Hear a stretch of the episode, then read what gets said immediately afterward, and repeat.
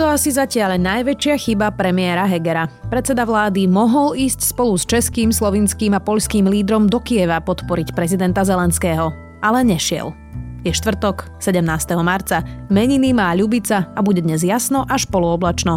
Najvyššia denná teplota 10 až 15 stupňov. Vítajte pri Dobrom ráne. V dennom podcaste denníka Sme moje meno je Zuzana Kovačič-Hanzelová. Chceli by ste vedieť, či boli predpovede o akciových trhoch na začiatku tohto roka správne, aj keď nezohľadňovali vojnu na Ukrajine? Ako ich táto situácia zmenila? Ako tento rok investovať? Dozviete sa v podcaste Financie bez obalu od A po Z, ktorý vám prináša 365 Bank. Nájdete ho vo všetkých podcastových aplikáciách. Nikdy nie je neskoro začať rozvíjať svoj talent. Učíme sa predsa celý život. Odomknite svoj potenciál nielen v škole s pomocou inovatívnych funkcií a aplikácií pre iPad. Rozšírte svoje kreatívne obzory alebo sa naučte kódovať na stránke www.tabletdoškoly.sk. Traco Computers, autorizovaný partner Apple pre vzdelávanie.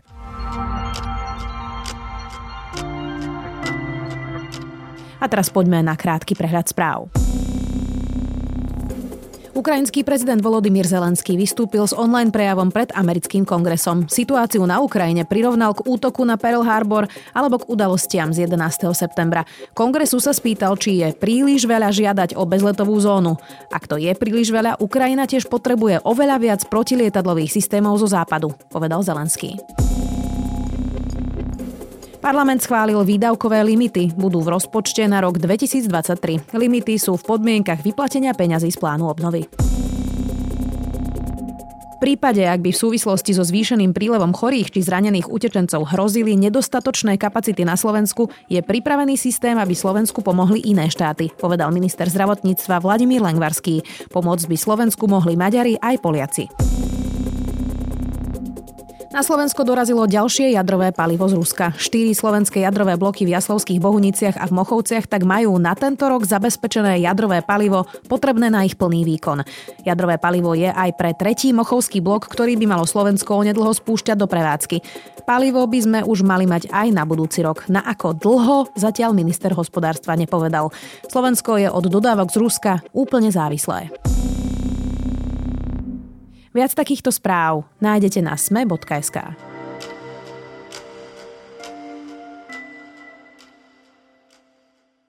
Celý svet obleteli obrázky lídrov Poľska, Slovinska a Česka, ktorí vlakom cestovali priamo do Kieva na rokovanie s prezidentom Volodymyrom Zelenským. Pozvánku dostal aj slovenský premiér Eduard Heger, no s lídrami necestoval. Podľa úradu vlády mu to pre bezpečnosť neodporúčala ochranka. Bola to zatiaľ jeho najväčšia chyba, odkedy je premiér? A čo ostatní členovia vlády? Ako sa zmenili alebo nezmenili počas vojny na Ukrajine? Spýtam sa komentátora denníka SME, Petra Tkačenka. Chcem sa opýtať, či by nebolo hodné gesta sedieť za jedným stolom vlád s Vladimírom Zelenským. Napriek tomu, že bezpečnostné zložky to neodporúčali, takúto informáciu zrejme dostali aj tí ostatní premiéry, dokonca z Polska tam bol aj vicepremiér. Tak či určite bolo, určite bolo.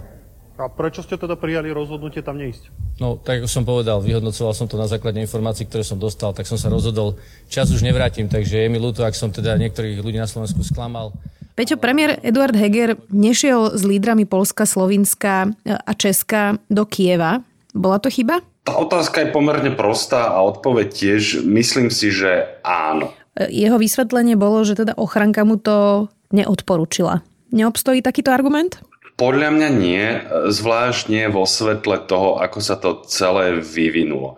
Je úplne samozrejme, že ochranky sú opatrné. E, myslím, že ani jeden z tých e, pánov z Česka, Slovinska a Polska, ktorí boli v tom vlaku e, do Kieva, nedostali odporúčanie svojich ochrankárov.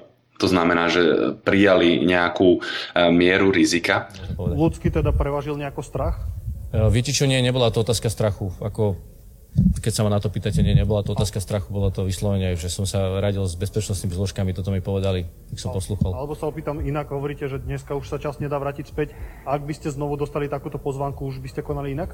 Zrejme by som to prehodnotil, áno. Ako hovorím, tie... A keď už sa to takto dohodlo a slovenský predseda vlády dostal pozvánku, aby s nimi cestoval a ak som dobre pochopil, e, v podstate to potvrdené, že tú pozvánku dostal, tak už bolo viac menej jeho povinnosťou e, niečo také prijať a hovorím, že zvlášť v dôsledku e, toho vývoja. Ja som si to tiež totiž e, na začiatku až tak neuvedomil, ale potom, keď sme sledovali, a myslím, že sme ich všetci sledovali, tie fotografie a, a videá a vyhlásenia spoločné z Kieva s prezidentom Zelenským, tak sme si myslím uvedomili, že nie len, že je veľmi významným symbolom, že tam prišli tí politici a ktorí tam prišli, ale v našom prípade je veľkým symbolom aj to, že sme tam neboli.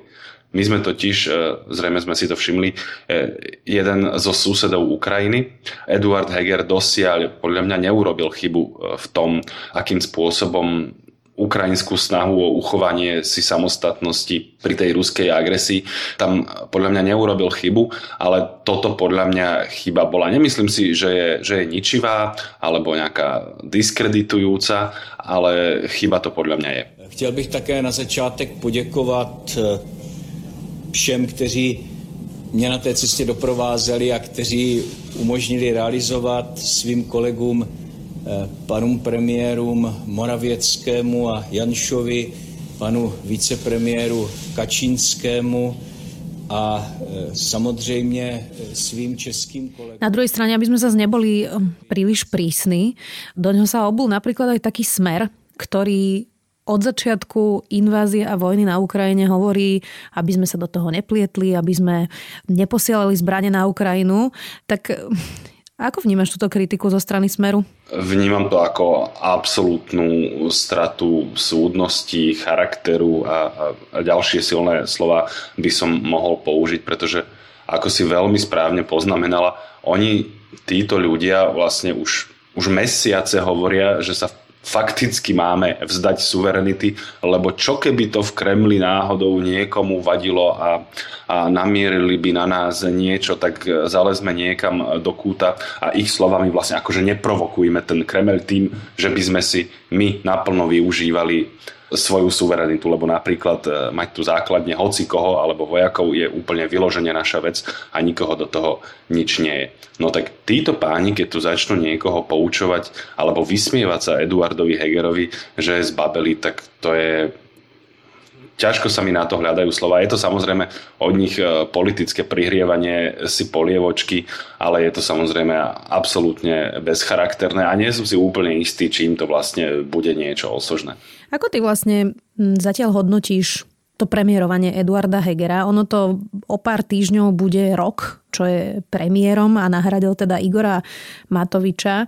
Sice sme povedali, že to, že nešiel do Kieva, bola jeho chyba, ale teda ukazuje sa, že by mohol vyrásť počas tejto krízy. Pomáha mu to ako premiérovi Slovenskej republiky? Ja ho asi aj pochválim, ale trošku by som to aj e, vrátil na, na pravú mieru. Je pravda, že táto kríza premiérovi umožnila, tak povedať, politicky vyrásť, e, posilniť si rating, veď uvidíme čísla dôveryhodnosti.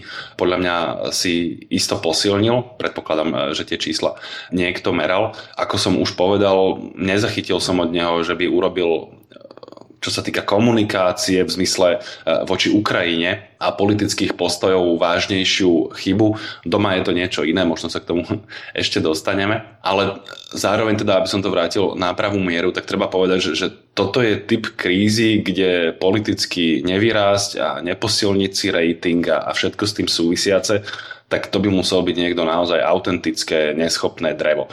Lebo toto je pre každého politika v podstate nechcem teraz, aby to zle vyznelo, že výhra v lotérii, samozrejme, že, že tú vojnu si nikto neželá, je, je, to, je, je to tragédia najviac pre Ukrajinu a, a do veľkej miery aj pre zvyšok európskeho kontinentu, ale ak sa na to pozriem, ak toto dám nabok, pozerám sa na to čisto politicky, tak je vlastne nemožné, aby z toho akýkoľvek e, predseda vlády nevyťažil. To znamená, že on odviedol zrejme solidný výkon, čo sa týka tej politiky voči Ukrajine, ale teraz už bude dôležité predviesť aj nejaký výkon e, dovnútra. Na to som narážal.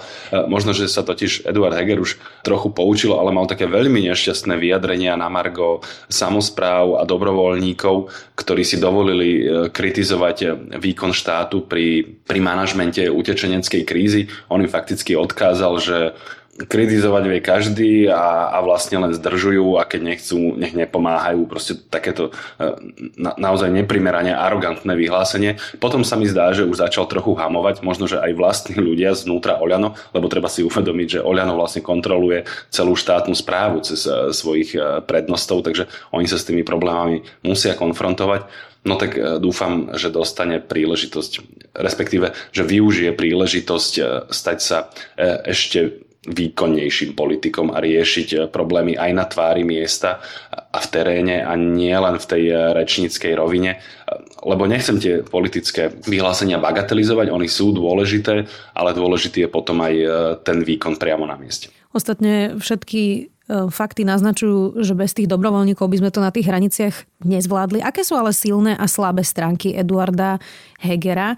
On sa snaží, aspoň to vyzerá tak naozaj pracovito, chodí niekoľkokrát e, za mesiac na, na východnú hranicu, naozaj cestuje hore dole, má mnoho zahraničných rokovaní, takže asi lenivosť mu nemôžeme vyčítať, ale, ale čo by ste teda vypichol ako silné a slabé stránky Eduarda Hegera? Silné stránky sú azda, azda to, že on naozaj chce dosahovať nejaké ciele.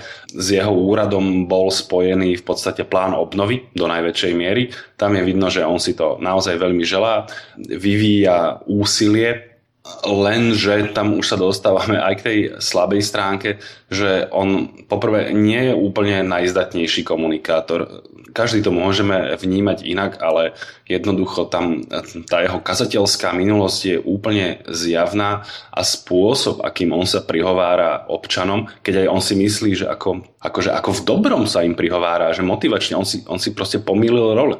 On není motivačný rečník, on je politik, on nám tu nemá odkazovať, že si máme vstupovať do úcty, alebo aké formulácie to, to on používa, lebo teda on je dosť nešikovný ešte aj v samotnom rečnení, nielen akože v tom, čo nám chce komunikovať, ale aj v tom, ako to technicky komunikuje. To je návonok voči verejnosti, no a potom politicky tam je vidno, že on si jednoducho stále nevie upratať ten vnútorný politický dvor, čo z časti nie, nie je úplne jeho chyba, ale aj tak povediac chyba okolností, do ktorých on bol vyvrhnutý. On si v podstate nie sám vybral, že bude takým polovičným premiérom, ktorý má e, za chrbtom stále politicky najsilnejšieho Igora Matoviča. Takže on je v objektívne náročnej situácii, ale podľa mňa politickým nedostatkom jeho je ten, že on nemá ambíciu ako keby preformátovať e, tú situáciu a, a snaží sa nejakým spôsobom kohabitovať s Igorom Matovičom, to znamená ustupovať mu vo všetkých e, jeho veciach, ktoré si nejako vymyslí, či už to boli, ja neviem, očkovacie lotérie, ale e, relatívne nedávno tie očkovacie bonusy pre dôchodcov. A toto sa zrejme bude opakovať aj, aj napríklad v tejto kríze. Je zaujímavé sledovať, že ako vlastne v tejto situácii reagujú, aj ostatní politici.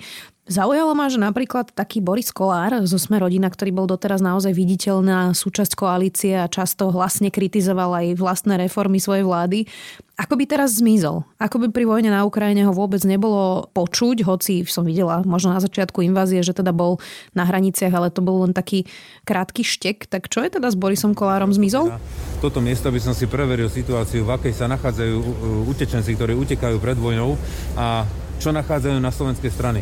Ja som veľmi rád, že ma e, podrobne informoval aj tu na e, poradca premiéra. Boris Kolár, ja by som si možno dovolil trochu oponovať, lebo ja som ho registroval a prekvapilo ma skôr, že tie jeho postoje boli až prekvapivo jednoznačne normálne. To znamená, nemal problém ukázať e, na agresora, nemal problém povedať, že treba pomôcť utečencom, lebo napokon je to v našom vlastnom záujme a dokonca niečo podobné artikulujú aj jeho poslanci, respektíve ministri. A keď sa pozriem na takého Milana Krajniaka, tak sa mi vlastne zdá, že ne, nevidím tam onoho povestného, zapaleného kryžiaka a bojovníka proti liberálnej demokracii, hoci nie som si istý, či minister Krajniak už vie, čo to je liberálna demokracia.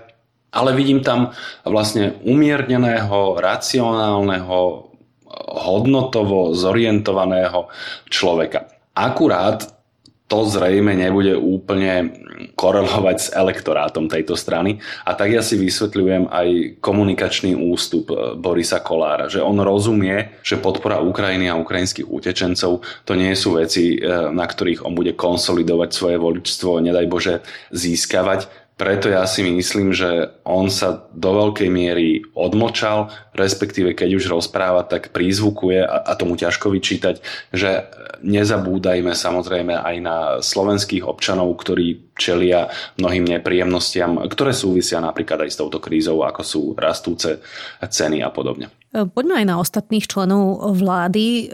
Prirodzene tá téma vojny na Ukrajine sa týka najmä ministerstva zahraničných vecí, teda Ivana Korčoka a ministerstva obrany Jaroslava Naďa.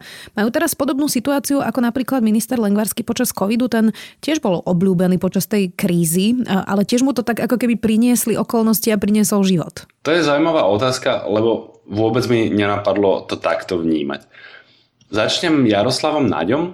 On totiž je ako taký e, prozápadný alebo proamerický jastrap, e, ako už chce e, si poslucháč vyberie, sa takto profiluje dlhodobo. Samozrejme, že táto kríza ho vytlačila viac do popredia, ale inak si nemyslím, že on by tam mal získavať alebo strácať. Tí jeho podporovatelia a odporcovia budú v zásade podľa mňa jasne rozčlenený, či už predtým a, alebo potom. Možno, že sa viacej zvýraznia ta, tie hranice, to znamená, že ubudne e, ľudí, ktorí sú ako keby niekde uprostred, že sa nevedeli zaradiť ani na jednu, ani na druhú stranu, lebo táto vojna naozaj nenecháva priestor na to, aby si človek nevytvoril názor.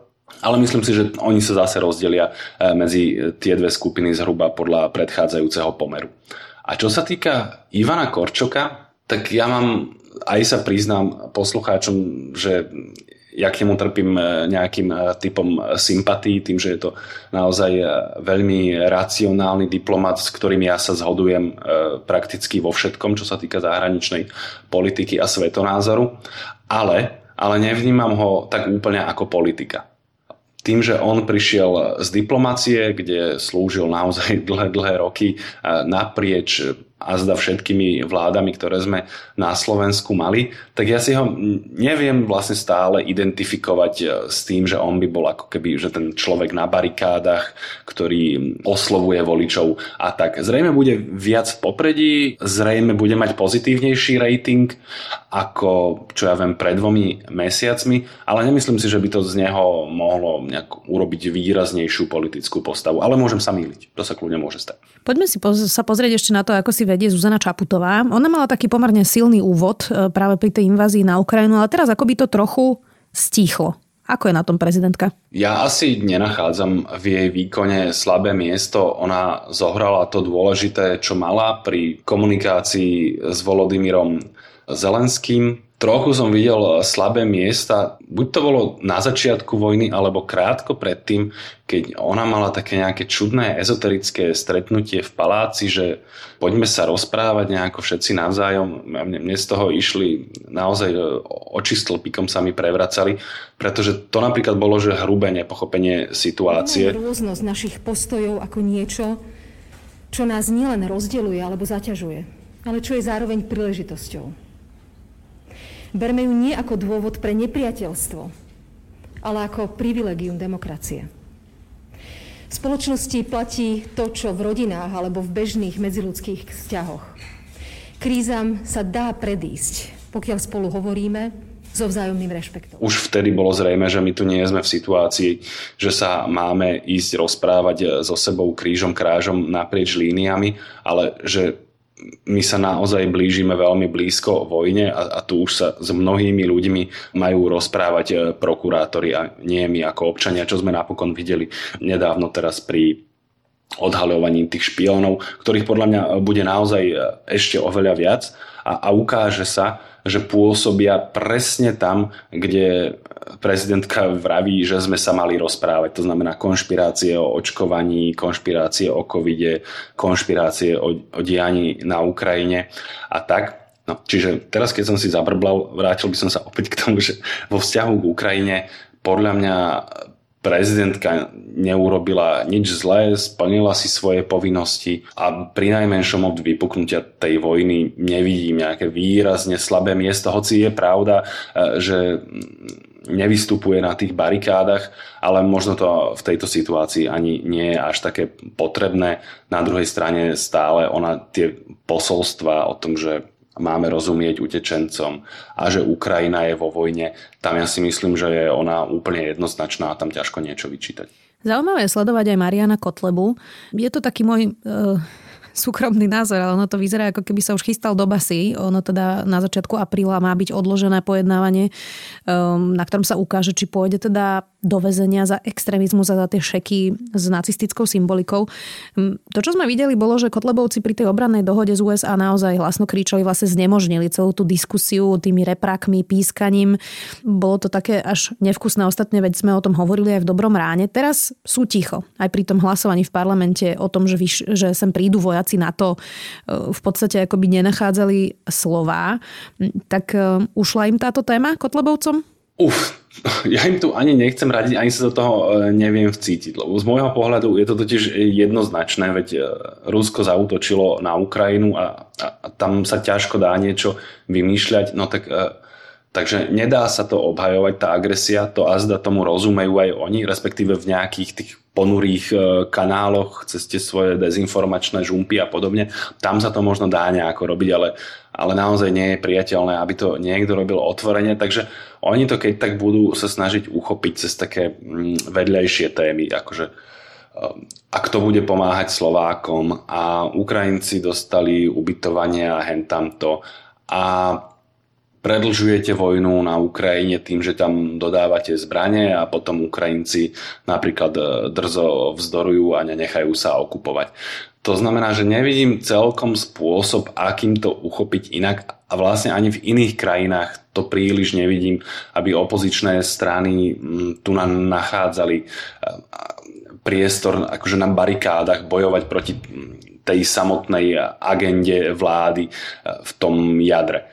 Takže ťažko sa to tam hľadá a máš aj pravdu, že konkrétne v prípade Kotlebovcov sa rozprávame o strane, ktorej predseda na čo skoro zrejme pôjde do väzenia. On sám s tým ráta, pri najmenšom to vieme odvtedy, čo zmenil stanovy takým spôsobom, aby neprišiel o to stranické imanie, aj keď bude za mrežami, z čoho potom e, vlastne vznikla strana Republika. Čiže ťažko sa to tam hľadá a budú to podľa mňa robiť cez tieto vedľajšie kanály.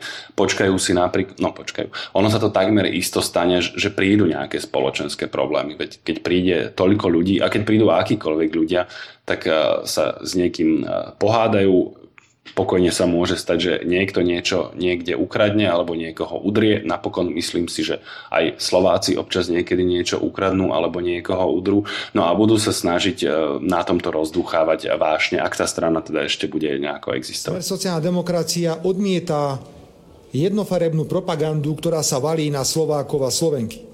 A samozrejme odmietame aj cenzúru, ktorú vláda Slovenskej republiky krok za krokom zavádza na Slovensku a ktorá začína nadobúdať oblúdne rozmery. Ste si možno nevšimli, ale začína sa hovoriť o... Chytil sa tejto témy teraz politicky marketingovo, myslím, najlepšie smer. Oni naozaj e, sú veľmi pracovití v opozícii. E, v podstate sa dostali naozaj z nízkych čísel teraz e, vyššie, dobiehajú, ak nie preskakujú aj hlas, ktorý bol teda mimoriadne populárny.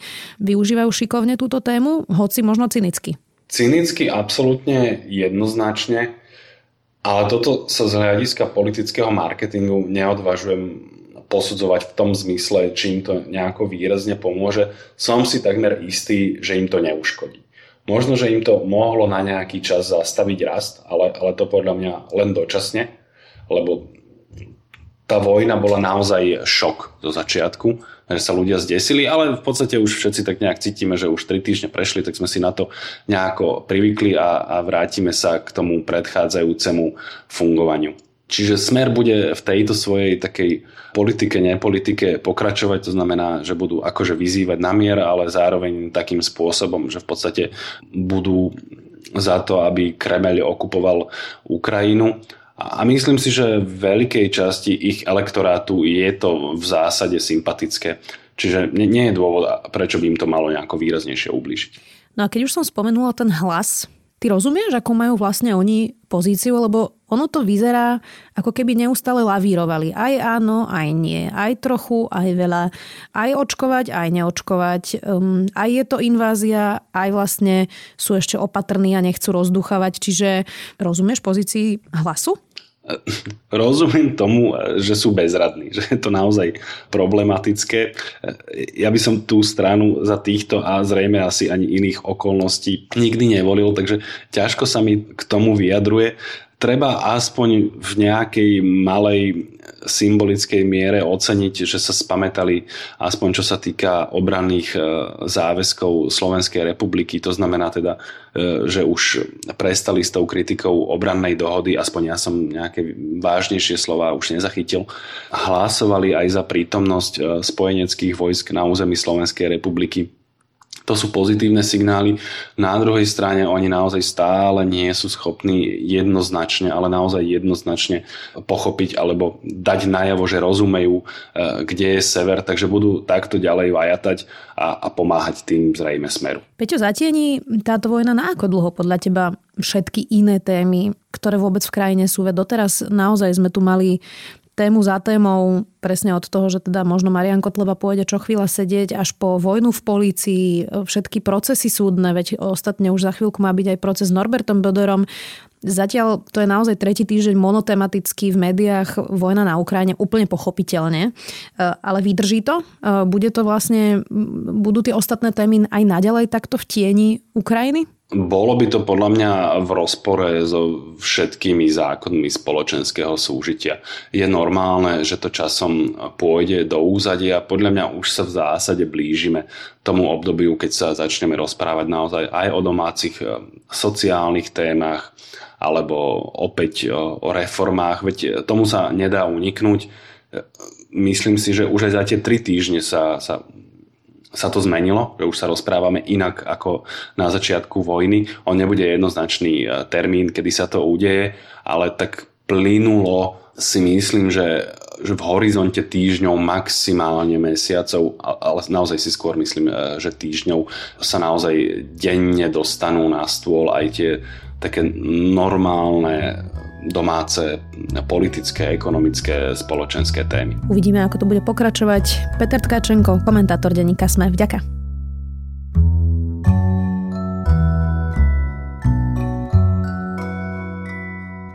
Niektorí si to pamätajú, niektorí to zažili, niektorí o tom len čítali. Revolúcia na kievskom námestí Majdan bola už pred 8 rokmi a je dobré si pripomenúť, čo sa tam vlastne stalo.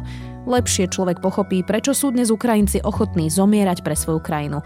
Dobré zhrnutie ponúka už starší, no stále aktuálny dokument o Majdane na Netflixe Winter on Fire je môj zaujímavý tip na záver. Nezabudnite, že dnes vychádza aj Index a ľudskosť. Do počutia opäť zajtra.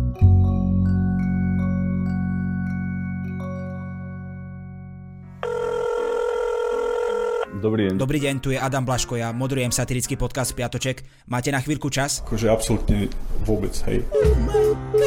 Tak aj takto môže dopadnúť nový piatoček, ale nemusí. No nezistíte to, kým nás nebudete počúvať. Sme satirický podcast, ktorý už pomaly začal politikom robiť vrázky na čele. Sú špinavé slovenské prostitútky. Piatoček si môžete vypočuť prekvapivo každý piatok na vašich obľúbených streamovacích platformách. Mne normálne láta z rukou vypadla. A nezabudnite, boskávame vás všade. Dovidenia.